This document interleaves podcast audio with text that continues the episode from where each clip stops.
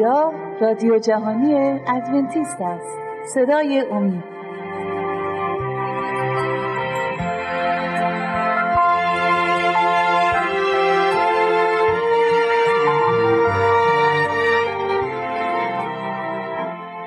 بینندگان و شنوندگان عزیز صدای امید سلام عرض می کنم با پنجمین برنامه از سری برنامه های مروری بر زندگی عیسی مسیح در خدمت شما هستیم. این بار امروز می‌خوایم در مورد مسیح صحبت کنیم. قسمتی که مسیح متولد شده و طبق باید طبق عادت و شریعت یهود بزرگ بشه. با مهمانای عزیز برنامهمون برادر دانیال عزیز و خواهر شیما در خدمت شما هستیم. می‌خوام امروز رو با سوالی از برادر دانیال شروع کنم. برادر دانیال عزیز به استودیو خوش اومدید. در قسمت های قبلی ما در مورد عیسی مسیح صحبت کردیم در مورد نبوت ها صحبت کردیم که نبوت هایی در مورد عیسی مسیح شده بود که قرار بود خداوند بر روی زمین بیاد جسم انسانی بپوشه و کار نجات رو انجام بده. با اینکه شیطان بارها و بارها از ترفندهای خودش استفاده می‌کرد و مانع از این کار می‌شد. اما می‌بینیم عیسی مسیح همونطوری که فرمودید در آخری متولد شد و کسایی که اولین مژده آمدن عیسی مسیح رو دریافت کردن شبانهایی بودن که در بیرون شهر بودن. اما یاد عیسی مسیح بر قلباشون بود و نبوت ها رو گرامی می داشتن و این اولین کسانی بودن که مژده نجات مژده آمدن عیسی مسیح نجات دهنده رو شنیدن. امروز عیسی مسیح رو داریم. بحث امروزمون اینه. عیسی مسیح رو داریم طفل کوچکی که خداوند بود و بر روی زمین اومده و قرار هستش به مانند من و شما بر روی زمین زندگی کنه و نجاتی رو برای قوم بشر فراهم کنه. در این مورد در مورد طفولیت عیسی مسیح موقعی که بر روی زمین بود قوانینی رو به قوم یهود داده بودن. خود خداوند قوانین رو برای یهود داده بودن برای فرزندهایی که متولد می شدن یه سری قوانین بود که باید در معبد اجرا می شد یه سری قوانین که باید در خونه اجرا می شد در این مورد اگر صحبت مختصری برای بیننده ها داشته باشید و بعدا قطعا خواهرشیمان باید برای ما توضیحاتی حتما داشته باشن. من سلام عرض می‌کنم خدمت بینندگان و شنوندگان عزیز. همینطوری که شما خیلی مفصل توضیح دادیم که می‌خوام در مورد به دنیا آمدن عیسی و تقدیم او به خداوند صحبت کنیم. یهودیان یه سری قوانین داشتن برای اولین پسری که به دنیا میاد از رحم مادر. بله. مریم هم طبق همون قوانین عمل کرد و جلو رفت و پیش رفت. برای عیسی مسیح که خودش خداوند بود. بله. مریم هم اون رو به معبد بود. بعد چهل روز اول اون رو ختنه کرد. بعد چهل روز اونو ختنه کرد همونجوری که قوانین یهود گفته بود. و من می‌خوام آیاتی بخونم قبل از اینکه بخوایم به معبد رفتنش رو ببینیم که مریم اونو چجوری تقدیم خداوند کرد در معبد. یه خود قبلا در مورد اینکه چه اتفاقی افتاد؟ اولی اینکه به دنیا اومد چی کار کرد مریم برای بله. عیسی بله. مسیح؟ طبق قوانین یهود. بله از انجیل لوقا باب دو آیات 23 و 24 بله از کتاب انجیل لوقا باز می‌کنیم. مثل دو رو فرمودید آیات 23 و 24 بله. طبق حکم شریعت خداوند که میفرماید نخستین ثمره ذکور هر رحمی مقدس برای خداوند خوانده شود و نیز تا قربانی تقدیم کنند و نیز تا قربانی تقدیم کنند. مطابق آنچه در شریعت خداوند آمده یعنی یک جفت قمری یا دو جوجه کبوتر. خب اینجا می‌بینیم باید دو تا قربانی تقدیم کنند برای هر فرزندی که به دنیا میاد. و می‌بینیم که اینجا در مورد یک جفت جوجه صحبت می‌کنن همینطوری که می‌دونیم خداوند عادل و خیلی محبت هستش. بله. من می‌خوام یه خود بیشتر در مورد این توضیح بدم. همونطوری که شاید الان هم یه سری از فقیران وجود دارن بله. یه سری از خانواده ها فقیرن. اون موقع هم همین بودن. و خداوند یه راهکاری داده بود. برای اینکه شاید هر خانواده ای نتونسته نمی‌تونسته مثلا قربانی های گرونی برای فرزند اولش بده. و خداوند یه راهکاری داده بود که من می‌خوام در کتاب لاویان باب دوازده آیه هشت براتون بخونم. بله در مورد قربانی. بله. کتاب لاویان. باب دوازده بله. آیه هشت می‌خوام براتون بخونم. بله کتاب لاویان دوازده هشت. بله.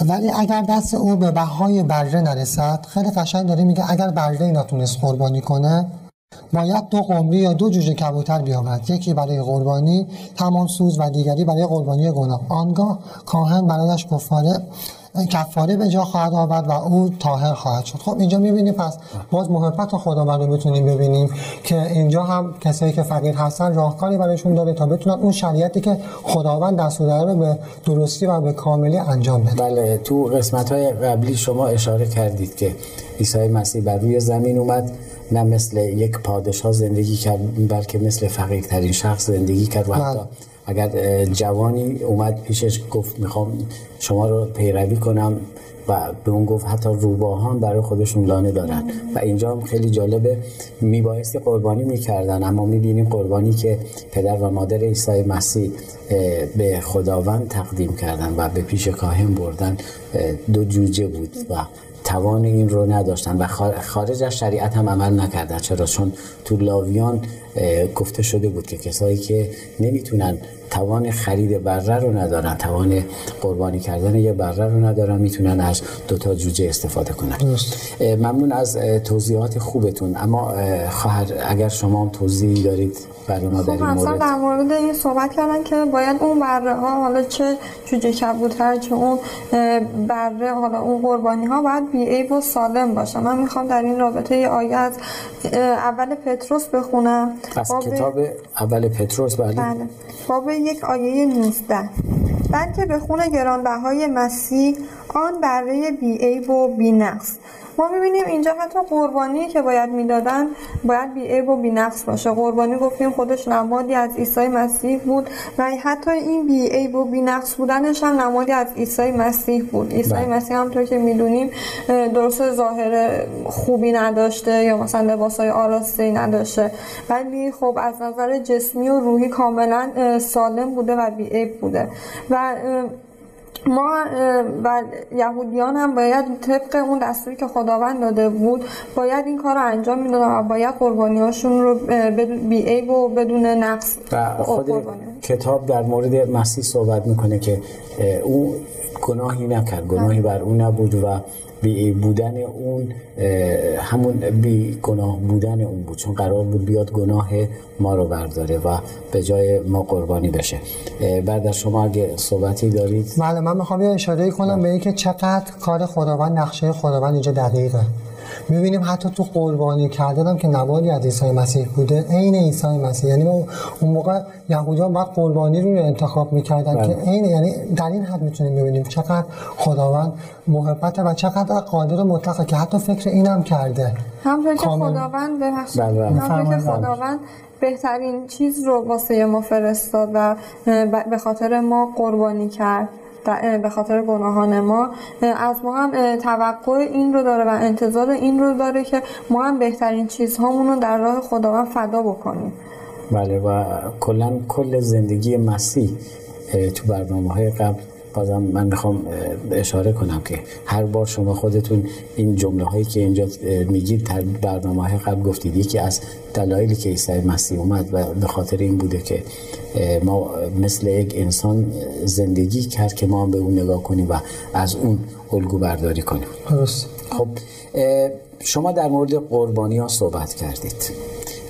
برگردیم به قبل از اینکه عیسی مسیح چون این قوم نماد قربانی رو شما فرمودید با خودشون آورده بودن بله. مشکل اسارت در اسارت بودنشون موقعی که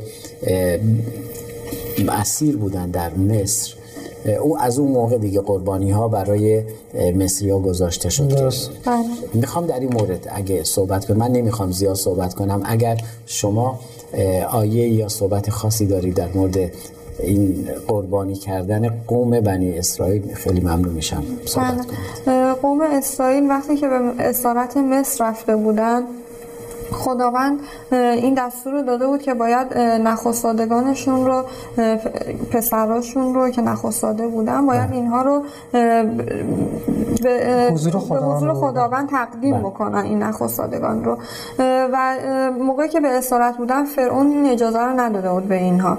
و خداوند از طریق موسی برای فرعون نامه فرستاده بود که باید اینها رو نخستادگان من رو آزاد بکنن. اما این فرعون از اونجایی که بی خدا بود موسا رو و خداوند رو بهشون توهین کرد و اونها رو مسخره کرد و بله. من می‌خوام این آیه ها رو بخونم از خروج می‌خونم باب چهارده آیات 22 و 23 خروج باب چهار باب آیات چهار از, بله. از کتاب خروج می‌خونیم فصل. چهارده یا چهار چهار. فصل چهار بله آیات 22 و 23 اه، آیات 22 و 23 آنگاه به فرعون بگو خداوند چنین میفرماید اسرائیل پسر من و نخستاده من است و به تو گفتم پسرم را رها کن تا مرا عبادت کند ولی تو از رها کردنش عبا کردی. پس من نیز پسر تو یعنی نخستادت را خواهم خیلی قشنگه. اگه اجازه بدی من می‌خوام در مورد این آخر آیه صحبت کنم. بله، بله. نوشته پس من نیز پسر تو یعنی نخستادت را خواهم کشت. می‌خوام اینو یه خورده بازش کنم. پس فهمیدیم اه، همینطوری که خداوند فرموده بود نخستاده هر خانواده باید می‌رفت در معبد و در خدمت خداوند تقدیم به معبد می‌شد. اما فرعون اون موقع که در اسرائیل بود فرعون رو نداد. و خداوند هم این هشدار رو بهش داده بود. حالا می‌خوام ببینیم چطور این قتل عام پیش شد چطور خداوند چه کاری کرد. وقتی فرعون حرفش رو گوش نداد چه کاری کرد؟ من جواب فرعونم از روی آیه بخونم. از باب پنج می‌خونم آیه بله. دو. فرعون گفت یهوه کیست که باید از او فرمان برم و اسرائیل را رها کنم. یهوه را نمی‌شناسم و اسرائیل را نیز رها نخواهم کرد. خب همینجوری که می‌بینی بی خداییشو نشون می‌داد. می‌گفت یهوه کیست؟ همینجوری که همسرم گفت. نمی‌شناسم. بله اینجا بله، اصلا. یهوه کیست که باید از او فرمان برم. بله. درسته. پس خداوند هم همونجوری که دستور داده بود انجام نداد و وعده خودش رو عملی کرد. اه، فرشته هلاکت خودش رو فرستاد به مصر و تمام نخستاده های مصریان رو کشت. به خاطر بعد حالا با آیات و معجزاتی که انجام داد تونستن اون نخستاده های خوب برگزیده ای که خودش برگزیده بود رو نجات پیدا کنن به این گونه که به اونها دستور داد برده قربانی کنن و خون اون برده رو بالای چارچوب درشون به شکل یک صلیب می‌تونیم مثال بزنیم بله. بمانن تا فرشته هلاک و هر خونه ای که بالاش اون علامت خون اون برده بود رد می‌شد و اونا رو فرشته مرگ از اون خونه رد می‌شد. یعنی وارد اون خونه نمی‌شد و مرگ و هلاکت اونجا نبود. خب فکر کنم خواهرمون صحبت دارن در مورد ولی اگه اجازه بدید تو قسمت دوم برنامه این قسمت از قربانی ها بمونه تو قسمت دوم من یه اشاره. بکنم به بله. قبل صحبت همون که گفتیم که عیسی مسیح طبق آین یهودیان براش قربانی دادن من می‌خوام یه ذره برگردم به قبلترش اگه که اجازه بدید تو قسمت دوم برنامه از همینجا شروع می‌کنیم موافق هستید بله. خب بینندگان عزیز تا شما استراحت کوتاهی می‌کنید ما هم در قسمت دوم برنامه در خدمت شما عزیزان خواهیم بود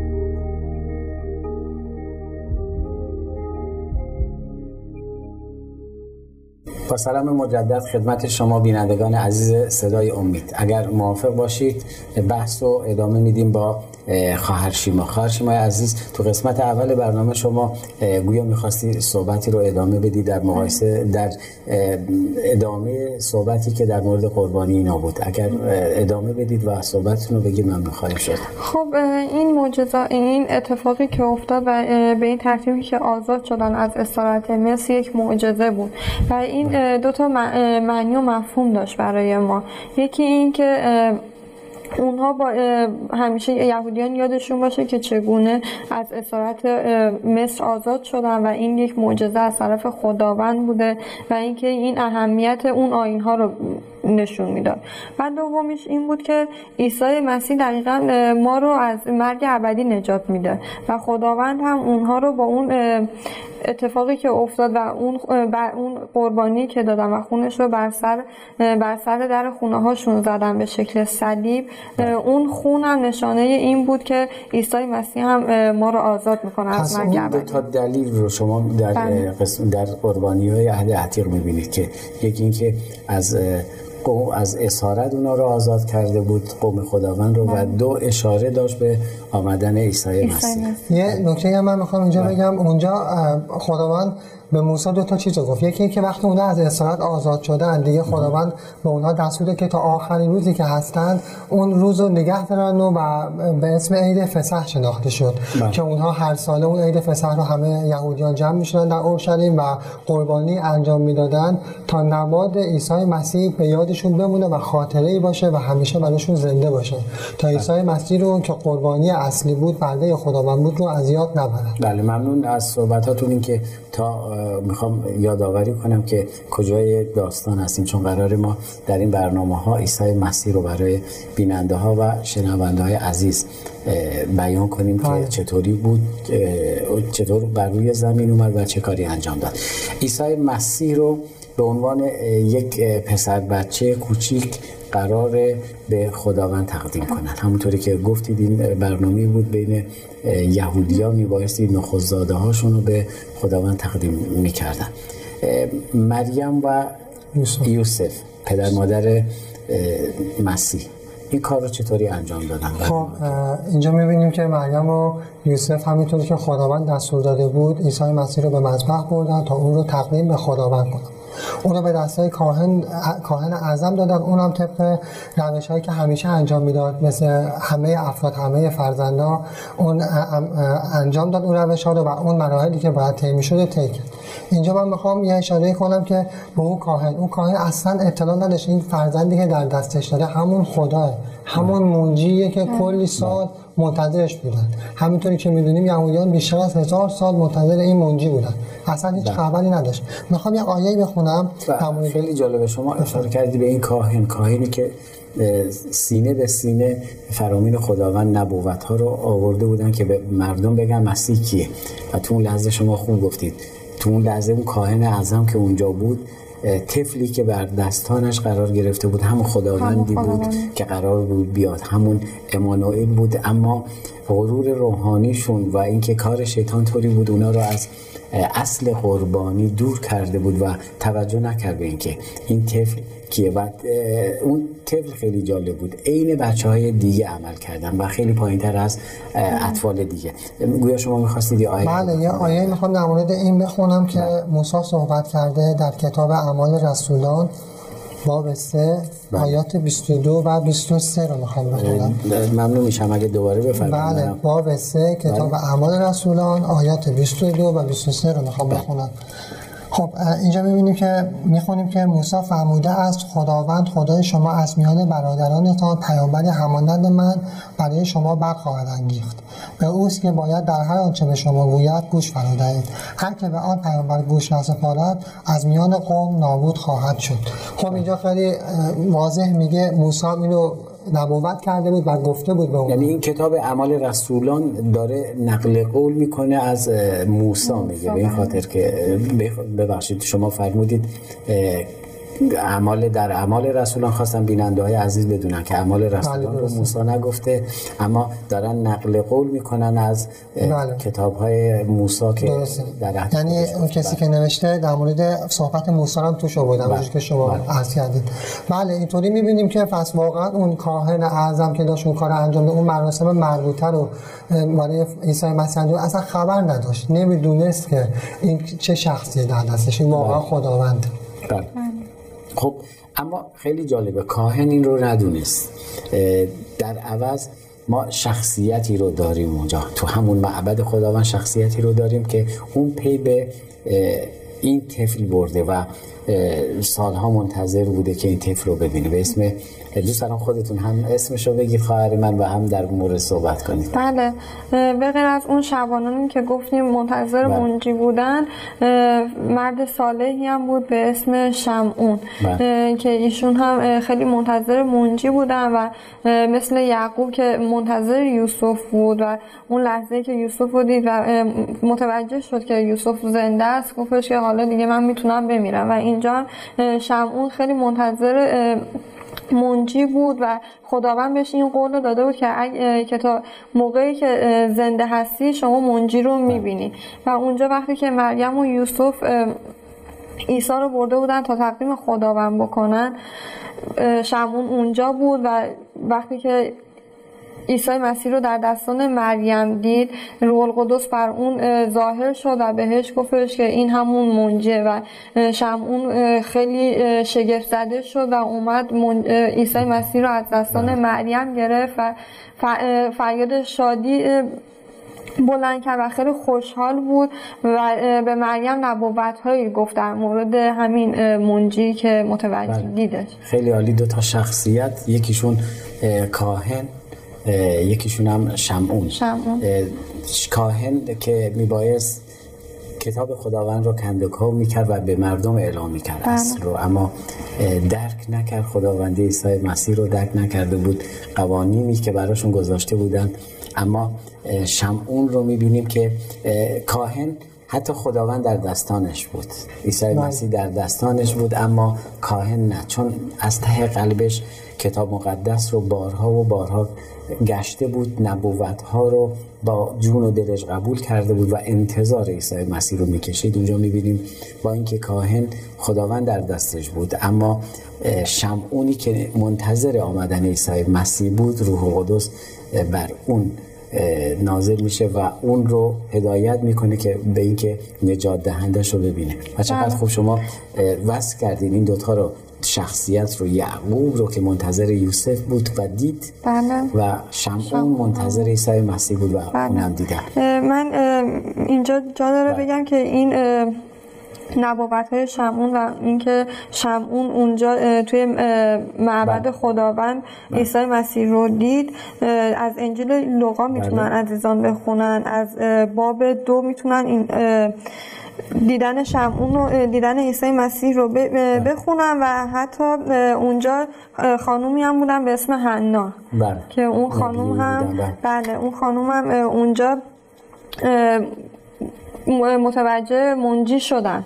و منجی رو شناختن به بله خب پس عزیزان دوستان عزیز بیننده ها و شنونده های عزیز شما می‌تونید این قسمت رو در مورد شمون و حنانه که نبی, نبی و نبی بودن در مورد عیسی مسیح و میرن مسیح رو قبول می‌کنن اونجا به عنوان خداوند. از کتاب لوقا فصل دو آیات 28 تا 32 می‌تونید ادامه بدید. بخونید و جریان رو بهتر شما درک کنید برادر از شما در این قسمت اگه سوالی دارید من بله اونجا صحبتی دارید ممنون بله شما خیلی ممنون مرسی. اونجا شمعون نبوتی هم انجام داد. حالا قبل از اینکه بریم این نبوت رو در مورد صحبت کنیم می‌خوام در مورد این صحبت کنم که اون فقط خدا این این کار نکرد که اون روح القدس بر به شمعون اینو نگفتش که فقط برای خود شمعون باشه که خب منجی رو پیدا کرد. اونجا به این خداوند از این کارش قصد داشت که غیر یهودیایی هم که اونجا حضور داشتن از این مطلع شدن که منجی اومده منجی متولد شده. و اون یه پیامی بود از زبون شمعون برای غیر یهودیا که منجی موعودی که خداوند وعدهش رو داده بود به دنیا اومد. و نبوتی هم اونجا شمعون انجام داد برای مریم که به مریم گفت شمشیر در قلب تو فرو میره. که این نبوت خیلی قشنگه و روزها می‌تونیم در مورد این نبوت بحث کنیم که در برنامه های بعدی صحبت می‌کنیم. همسرم هم می‌تونم یه توضیحات کوچیکی در مورد این بحث بکنم بدم بهتون خب اونجا وقتی که شمعون این نبوت رو می‌کنه به مریم منظورشون این بود که همون موقعی که عیسی مسیح مصلوب میشه همون اون شمشیری که در قلبش فرو میره و این رو خداوند با محبت به مریم گفت که از همین دوران کودکی عیسی مسیح مریم بدونه که قرار برای عیسی مسیح منجی عالم چه اتفاقی بیفته و رنج سختی رو درک کنه بله. بتونه رنج سختی رو بفهمه مریم یعنی از همون قسمت شمعون می‌خواست مریم رو آگاه کنه که چه در دو رنجی رو در آینده در بله یعنی نبوتی بود که خداوند باز از زبون شمعون به مریم داد. چون می‌خواست بگه که خب عیسی مسیح یه روزی مصلوب میشه و اون روز روزی هستش که شمشیر در قلب تو فرو میره و تو باید در دو رنج زیادی رو تحمل کنی. اینجا می‌تونیم یه نبوتی که شمعون کردم ببینیم. اگر مریم خیلی با دقت به نبوت زیادی شدی در مورد این موضوع که مریم بتونه اینو تحمل کنه این در دو رنج تحمل کنه. اگر می‌تونست بیشتر دقت کنه کاملا واسه این راحت تر میشه. اگر در یک جمله کوتاه خیلی کوتاه. ده ثانی در مورد این فصل که صحبت کردیم. کدوم یکیتون می‌خواد صحبت کنید؟ خب دارید. من می‌تونم بله، خیلی ممنون. می‌تونیم اینجا محبت خداوند رو باز ببینیم و می‌بینیم که واقعا این نقشه که برای مونجی کشیده بود کاملا به نقص و عیب بود و دیدیم که چقدر زیبا مونجیمون به دنیا اومد و برای خداوند داره این کار می‌کنه برای بله. نجات. ممنون از حضورتون در برنامه. بینندگان و بینندگان و شنوندگان عزیز صدای امید. باز خواهش می‌کنم با ایمیل هاتون ما رو, ما رو راهنمایی کنید برای که برنامه هامون هرچه بهتر بشه با آدرس ایمیلی که بر روی صفحات تلویزیونتون می‌بینید با ما در تماس باشید. دعا می‌کنیم در برنامه های آتی نیز با ما باشید تا بتونیم درک کنیم آمدن عیسی مسیح و زندگی عیسی مسیح رو.